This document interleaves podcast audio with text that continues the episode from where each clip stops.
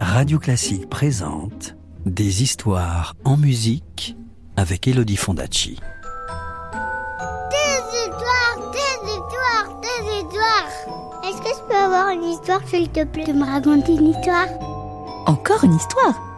Vous avez été sage, vous êtes sûr Bon, d'accord. Je vais vous raconter l'histoire du paysan et du samouraï.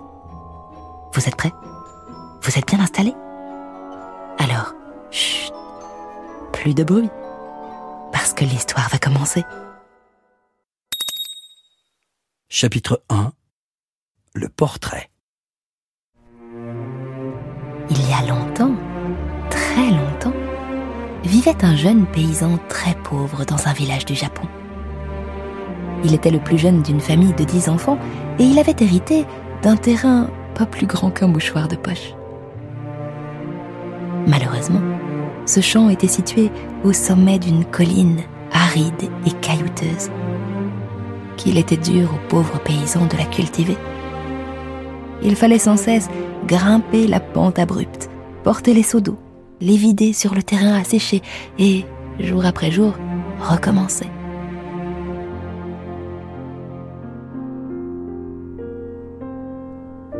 Un heureux hasard fit qu'une jeune fille aussi pauvre que lui vivait au village voisin.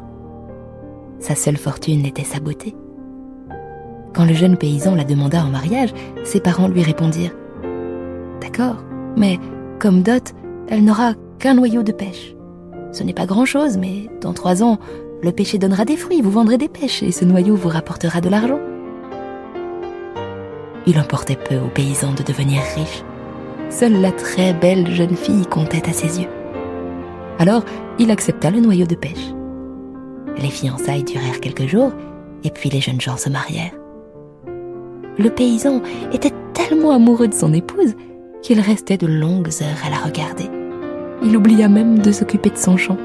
Et bientôt, il ne resta plus qu'une seule poignée de riz. Oh, quel malheur Il n'avait plus rien à manger. Mon mari, dit alors la jeune femme, cette situation ne peut plus durer. Je te donnerai un portrait de moi que tu porteras là ou avec toi. Ainsi, lorsque tu le regarderas, tu penseras à moi et tu pourras travailler dans la joie et la bonne humeur. Bonne idée, répondit le paysan. Je vais planter le noyau que m'ont donné tes parents et tu verras que si pour fleurir les citronniers ont besoin de neuf années, trois ans doivent s'écouler pour les pêcher et les châtaigniers. Et nous n'aurons plus jamais faim. Cette nuit-là, à la faible lueur de la lanterne, la jeune femme dessina son portrait. Le lendemain, elle le donna à son mari qui partait dans son champ. Tandis qu'il labourait, le paysan pensait à sa femme, et souvent il levait les yeux vers le portrait. Il l'avait accroché à un long bambou au milieu du champ. Ainsi, il ne le perdait jamais de vue. Une tempête se leva. La tige de bambou bascula et le portrait s'envola. Le jeune homme se lança derrière le panneau, mais enfin, le portrait était déjà long. Il ne resta plus au pauvre paysan qu'à reprendre son travail. Mais pendant ce temps, le portrait poursuivait sa course. Il s'éleva rapidement dans le ciel, et lorsque le vent furieux se calma, il fit un tour sur lui-même et tomba. Par-delà les collines, vivait un samouraï très riche et très puissant. Quand il ne faisait pas la guerre, il s'ennuyait mortellement. Ce matin-là, assis sur une natte, il buvait une tasse de thé. C'est à cet instant même que le portrait tomba à ses pieds. Qu'est-ce que c'est? Marmonna-t-il? Oh Mais quelle splendide jeune femme Je n'en ai jamais vu d'aussi belle. Soldat, ramenez-moi cette jeune fille dit-il en leur montrant le portrait. Cette beauté fera pour moi une parfaite épouse. Le samouraï remit le portrait à ses guerriers qui partirent immédiatement.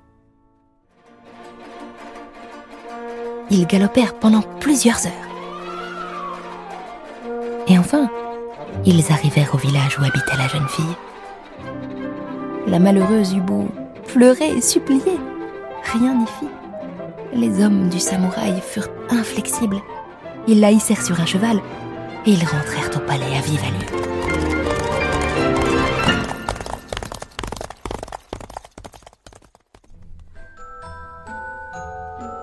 Tu veux connaître la suite de l'histoire?